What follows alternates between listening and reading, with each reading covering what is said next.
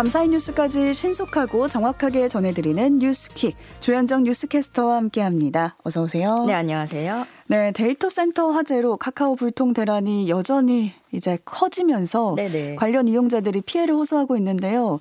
그 중에서도 이제 카카오톡을 영업에 이용하던 음. 분들이 있어요. 소상공인 분들의 피해가 좀 커지고 있습니다. 네, 카톡을 통해서 뭐 영업장에 예약을 하거나 주문해 보신 경험들 있는 분들 계실 것 같은데요. 네. 이 카톡 채널로 주문을 받던 곳들이 문제입니다. 카톡 채널에서는 사업자와 소비자가 채팅을 나눌 수 있고 이 채널을 통해서 서비스를 홍보하거나 공지 사항을 알리고 주문 예약을 음. 받고 그 내역을 또 저장해 놓을 수도 있죠. 뭐 꽃집, 떡집, 네일 아트, 미용실들도 그렇고요. 이유식 업체 같은 경우에는 뭐 주말 동안 선주문을 받고 음. 이유식을 그동안 만들어서 월요일부터 배달을 해야 되는 건데 그런데 주문을 파악할 수가 없고 지금 관리자 페이지 로그인조차 되지 않는 상황인 겁니다. 그러니까 피해가 어느 정도나 되는 건가요? 이게 편차가 다 다르긴 한데 매출이 평소보다 30%가량 떨어졌다는 사업자도 인터뷰를 했고요. 음. 그 불통 사 태가 장기화될 경우에 영업 피해가 커지고 그래서 이에 대한 보상 문제가 제기될 것으로 보입니다. 네. 그 KT 아현지사 화재 당시에 이와 같은 영업 피해에 대해서 정액 보상을 한 사례가 있긴 한데 이 KT 때와는 달리 카톡 채널은 무료 서비스라는 점에서 음. 이 부분이 쟁점이 될 전망이고요. 현재 소상공인들은 카톡 외에 스마트폰이나 문자 메시지, 인스타그램, 개별 블로그 등을 통해서 주문을 받거나 주문 사항을 재확인하고 있는 상황입니다. 네, 카톡 채널 외에 다른 방법 을 찾고 있는 건데 일반 소비자들도 아, 네. 아 이제 더 이상 카카오를 못 믿겠다 이런 분위기가 확산되고 있는 모습이에요. 네, 이번에 사실 이렇게 느끼게 된 카카오의 문제가 주먹구구 문어발식 경영이나 음. 심각한 독과점 형태를 체감하게 됐잖아요. 그래서 어, 이게 카카오가 이런 식으로 대처를 하면 언제 또 이럴지 모른다. 음. 혹은 또 카카오만 의존하고 있다가는 어, 이거 안 되겠다. 더 큰 피해를 볼 수도 있겠다 하는 심리가 작용을 하는 거죠. 네. 특히 카카오가 은행, 금융 산업에까지 손을 뻗치면서 카카오뱅크, 카카오페이, 카카오페이 증권 등의 금융 서비스 이용자들이 넣어뒀던 돈을 빼는 분위기더라고요. 그 인터넷에도 카카오뱅크 거래를 해지했다라는 인증글들이 쏟아지고 있는데 음. 모아둔 돈을 다른 은행에 돌려놓거나 네. 뭐 기간이 남아있는 예적금 통장까지도 그 이율 손해를 감수하고도 빼는 경우가 있었습니다. 특히 카카오페이 서비스에서는 어, 돈을 송금을 했는데 이체 내역도 뜨고 돈도 빠져나갔는데 네. 상대방은 받은 게 없는 경우가 있어요. 어. 어. 그래서 이 카카오페이 측은 향후 보상 방안을 논의한다는 방침인데 네. 지금까지의 카카오 측 대응을 보면서 신뢰감은 점점 더 하락하는 모습입니다. 네, 이런 가운데 어제 과학기술정보통신부에서 카톡 관련한 안전 문자 메시지가 네. 왔습니다. 전 국민이 아마 받았을 네. 텐데 이걸 두고도 설왕설래가 벌어지고 있습니다. 네, 그 과기정통부가 보낸 안전 문자 내용을 보면 카카오 메시지, 카카오티 내비 주요 기능에 이용 불편이 없으십니다. 메일 검색 등은 복구 중이고 상세 내용은 카톡 상단에서 확인 가능하다라는 내용의 문자 메시지입니다. 네. 보통 우리가 폭우나 태풍 이런 재난재해나 화재가 났을 때 문자를 받게 되죠. 근데 그럼에도 불구하고 물론 이 상황을 좀 파악하기 어려운 일부 국민들은 이 안전 문자를 통해서 사태를 파악하는 데 도움이 됐을 것으로 보입니다. 음. 그렇지만 엄연히 민간 영역 서비스를 두고 정부 차원에서 재난 안전 안전 정보로 분류할 사안인가 이거에 대한 고민이 나오는 지점이기도 한 거죠. 네. 그만큼 이게 어떻게 보면 카카오톡의 파급력이 그만큼 크다는 걸 보여주는 사례이기도 하지만 제가 보기에는 그동안 정부가 나서서 카카오톡을 이렇게 필수제로 만든 면도 있다고 보거든요. 음. 그래서 지금 누리꾼들도 과기부가 카카오 밑에 있는 곳이냐 음. 뭐 특정 기업 때문에 국가기관에서 안내 문자를 보내는 게 맞느냐라는 말에도 공감이 실리고 있는 분위기입니다. 네, 또 문자가 불편이 없으십니다. 이렇게 와서 나서 아, 또 논란이 또 있었습니다. 다음 소식으로 가보겠습니다. 대전에서 중학생 아들이 아버지를 숨지게 한 혐의로 조사를 받고 있는데요. 당초에는 부부 싸움을 본 아들이 우발적으로 범행을 저질렀다 이렇게 알려져 음, 있는데 네. 사실은 어머니와 아들이 공모한 정황이 있었다고요. 네, 아들 15살 A군과 A군의 어머니는 지난 8일 오후 8시쯤 대전 중구의 집에서 아버지이자 남편인 어, C 씨를 음. 어, 숨지게 한 혐의를 받고 있습니다. 그 당초 이 사건은 그 A 군이 부부 싸움을 하는 부부를 부모를 말리다가 음. 아버지에게 흉기를 우발적으로 휘두른 것으로 알려졌거든요. 그래서 경찰이 구속영장을 신청을 했는데 법원이 만 15세의 소년이고 증거인멸과 도주 우려가 적어 보인다라면서 이를 기각했었습니다. 그러다가 경찰이 수사를 이어왔는데 공모 정황이 담긴 자료를 확보한 거죠. 음. 그 어머니 B 씨는 자신을 무시하고 비하하는 남편의 발언 등으로 앙심을 품고 있었다고 하고요.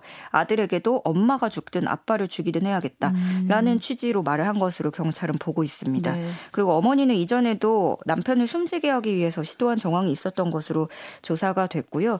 그 숨진 당일에도 B 씨가 먼저 잠든 남편에게 살해를 시도했고 음. 저항하는 과정에서 아들과 아내에 의해 숨진 것으로 파악이 됐습니다. 지금은 두 사람 모두 이 모자지간 모두 구속이 됐고요. 네. 노래꾼들 의견도 분분한데요. 음. 어, 아버지란 사람이 오죽했으면 그랬을까. 예, 가정 폭력 신고했을 때 대처를 미리 해줬으면 이런 일이 안 벌어졌을 음, 수 있다. 네. 이런 지적도 있고요. 그렇다고 해도 아들을 끌어들여서 어린 나이에 살인자가 되게 하다니 이런 음. 의견들도 보이고 있습니다. 네. 다음 소식 가보겠습니다. 한 지역 농협의 조합장 갑질로 음. 공분을 산 뉴스가 보도가 됐는데요. 직원이 말대꾸를 했다가 음. 갑자기 발령이 났는데 초등학교가 없는 섬으로 발령이 났어요. 그러면서 딸과 좀 생이별을 하게 됐습니다. 네, 이게 어제 저녁 SBS가 보도한 내용인데요. 강화도의 한 지점에서 근무하던 지역 농협 직원 A 씨가 있었습니다. 그러다가 지점 순회를 나온 조합장이 지점장실로 이 A 씨를 불러들인 거죠. 여기서부터 조합장에 폭언이 있었는데 음. A 씨는 만일을 대비해서 상황을 녹음해놨습니다. 조합장은 뭐야 어, 머리 한 번 숙이기 그렇게 힘들어? 머리도 이 표현은 아니었고요. 어. 그 A 씨는 그래서 대답을 합니다. 인사는 제가 잘 하고 있었고 계산대 오시는 분들은 제가 인사를 하고 이런 식으로 대답을 했어요. 네. 그러니까 손, 손님 응대 왜 그렇게 하냐라고 질책을 하니까 몇 차례 아 그렇지 않다라고 대답을 했고 조합장이 그 자리에서 바로 인사 담당자에게 전화를 겁니다. 그래서 네. 모 계장에게 당장 그냥 보름도로 발령을 내라. 보름도로. 예. 이게 보름도가 강화도에서도 배를 타고 한 시간은 들어가야 되는 섬이거든요. 음. 그리고 초등학교가 없는 곳입니다. 근데 워킹맘이자 한부모 가정으로 혼자 아이를 키우는 A 씨에게 이렇게 음. 초등학교가 없는 섬 지역으로 가라는 거는 회사를 나가라는 뜻인 그쵸. 거죠. 이게 그리고 아홉 살 딸이거든요. 네. 근데 그래서 지금 당장 학교를 가야 되기 때문에 떠, 따로 떨어져 생활을 하는데 얼마 전까지는 이웃에 사는 친구의 아버지가 등하굣길을 도와주면서 모든 것을 스스로 하고 계속 혼자 지내고 있었다가 음. 딸이 너무 울어서 어, 당장 일단은 보름도로 데려오기로 했다는 아, 소식입니다. 아, 네. 네, 조합장은 면담 때 태도 문제로 본인이 발령을 냈다라는 걸 인정을 하면서 A 씨가 본인에게 사과하면 인사를 철회할 아. 의향이 있다고 말을 했는데 네. 이 대목 자체가 사실은 그쵸. 갑작스런 부당 인사를 또 음. 본인이 직접 인정하는 부분이 아니냐라는 지적입니다. 그렇죠. 또 사과를 하면 철회할 의향이 있다고 하니까요. 네. 부당 인사로 보입니다. 코로나 최전방에서 헌신하면서 국민 영웅으로 불렸던 간호사들이 이제 최근에 코로나 재유행이 좀 안정화됐잖아요. 네네. 이런 상황에서 퇴사에 내몰렸다고요. 어, 간호협회가 코로나 치료에 참여한 전국 245개 병원 간호사 764명을 대상으로 온라인 실태 조사를 했습니다. 응답자의 9.6%가 연차 강제 사용이나 타병동 헬퍼 역할 등의 압박을 경험했거나 여러 차례 부서가 옮겨지는 부당한 대우를 받았다고 음. 답을 했고요. 또 코로나 환자가 감소한 이후에 병동이 폐쇄되고 다른 부서로 배정받은 간호사의 83%는 본인 동의 없이 일방적으로 타 부서 근무가 결정됐다라고 음. 주장을 했습니다. 네. 기존 부서로 돌아가지 못한 간호사들은 인력이 없는 부서에 배치되거나 매일 다른 병동을 돌면서 보조 역할을 하고 있다라고 호소를 했고요. 그러면서 이들이 느끼기로는 쓰다가 버려지는 소모품 취급을 당해서 절망했다라는 음. 걸로 토로한 것으로 전해졌는데요. 이에 간호협회는 코로나 상황에서 급, 극한의 업무 강도와 위험 부담을 견딜 수 있던 건 사회적 인정과 지지 덕분이었는데 음. 바로 버려지는 현실에 배신과 분노, 절망을 느낀 것이라고 이렇게 진단을 했고요. 네. 그러면서 코로나 전사, 코로나 영웅 이런 공치사 같은 말보다는 실질적인 간호사 안전 대책과 적정한 보상에 대한 대책이 필요하다라고 음. 요구를 했습니다. 네. 온라인에는 그래서 그래서 훗날 또 다른 이런 의료 재난이 벌어진다면 그렇죠. 예, 다들 나서서 하겠나요? 그렇죠. 네. 그런 부분을 또 걱정을 하고 지적을 하고 있습니다. 네, 간호사들이 최근 들어서 부당한 대우와 퇴사에 내몰려 있다라는 소식이었고요. 코로나 위기가 한창일 당시에 지방자치단체와 수백억 원대의 수의 계약을 체결한 여행사가 있었는데 돈을 빼돌리는 의혹을 받고 있습니다. 네, 세방 여행과 세방 SNC라는 회사입니다. 이 회사는 우리나라 최초의 민간 여행사로 각각 한국여행업협회 회장 오모 씨와 그의 동생이 대표를 맡고 있습니다. 어, 이들은 2020년 3월부터 지자체가 발주한 용역을 받아서 확진자 생활치료센터로 운영을 했는데요. 실제로 지급한 인건비보다 많은 금액을 청구하는 수법으로 수백억 원을 가로챘고 음. 방역용품도 무단 유용한 혐의를 받습니다. 가령 영등포구청 생활치료센터에서 11명에게 827만 원씩 지급하겠다면서 9,128만 원을 인건비로 산정을 했는데 네. 직원 급여에는 절반도 안 되는 359만 원을 주고 음. 이런 식으로 돈을 빼달, 빼돌린 거죠. 그리고 이외에도 임시 선별검사소 설치 운영 등의 그 225건의 계약을 따냈고 계약 금액이 1,250억 원이나 되는 것으로 파악이 음. 됐습니다. 음. 어, 경찰은 특경법상 사기 혐의로 입건한 여행사 관계자 등을 본격 조사할 방침입니다. 네. 또 앞으로 마약 김밥, 마약 떡볶이, 뭐 또 마약 옥수수 이런 마약이란 단어를 아. 음식 앞에 항상 붙였었는데 그 행위가 금지될 수가 있다고요? 네, 요즘에 마약 뉴스가 너무 많아서 음. 그 범죄 확산에 대한 경각심이 높아지고 있잖아요.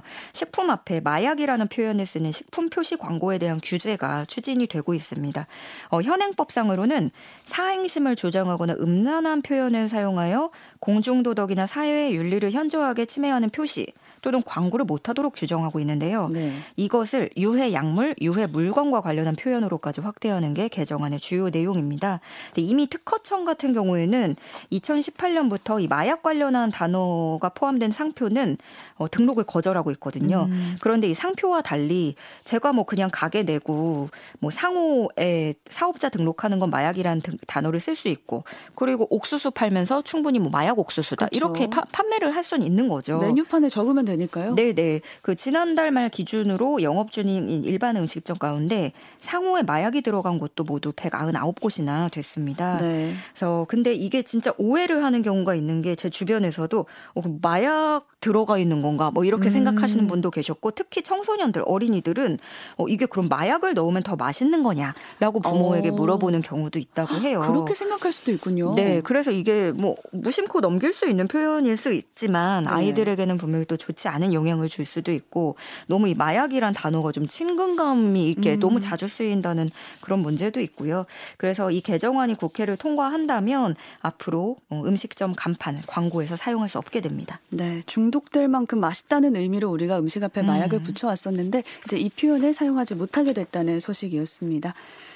한동안 휘발유 가격이 내리면서 경유가 휘발유보다 비쌌는데요. 이번 주부터는 휘발유 가격이 오를 거라고요. 아, 네. 최근에 국제 유가가 계속 오르고 있었거든요. 근데 어, 국제 유가 동향이 통상 2, 3주의 시차를 두고 국내에 반영된다는 점으로 미뤄봤을 때 이번 주부터 우리가 체감할 것으로 보이고요. 어, 글로벌 투자 업계들은 국내 국제 유가가 연내 배럴당 100달러를 넘을 것으로 내다보기도 했습니다. 네. 그리고 국내 기름값도 연말까지 계속 오를 가능성이 커서 어, 좀 겨울 나기가 더 혹독해질 것으로 보입니다. 네, 끝으로 하나만 더 보겠습니다. 그동안 뜨거운 감자였던 그룹 방탄소년단의 병역 의무 결국에 멤버들이 입대할 준비를 하고 있습니다. 네, 그룹 내 가장 맏형인 진부터 입영 연기 취소 신청을 할 예정이라고 합니다. 음. 1992년생으로 만 29세. 팀내 가장 연장자인데요. 어, 2020년에 개정된 병역법에 따라서 문체부 장관이 입영 연기 추천을 해서 올해 말까지 입영이 연기됐었다가 이제 맏형이 먼저 신청을 하면서 줄줄이 갈 것으로 보이는 거죠. 음. 다른 멤버들도 각자의 계획에 따라서 순차적으로 병영을 이행할 예정이라고 빅히트 뮤직도 밝혔습니다. 어, 현역으로 입대할 것으로 보이고요. 네. 어, 그리고 이게 참 그 병역 특례에 대해서 형평성 논란이 계속 일어서 국정감사장까지도 그렇죠. 예, 가고 뜨거운 감자가 됐었잖아요. 그래서 뭐 대체 복무에 대한 얘기도 있었는데 이렇게 자진해서 입영 의사를 밝히면서 이 관련 논란은 정지부를 찍, 찍을 모양입니다. 네, 결국에는 병역 의무를 다하러 들어가기로 했습니다. 조현정 뉴스캐스터와 여기까지 살펴봤습니다. 고맙습니다. 네, 고맙습니다.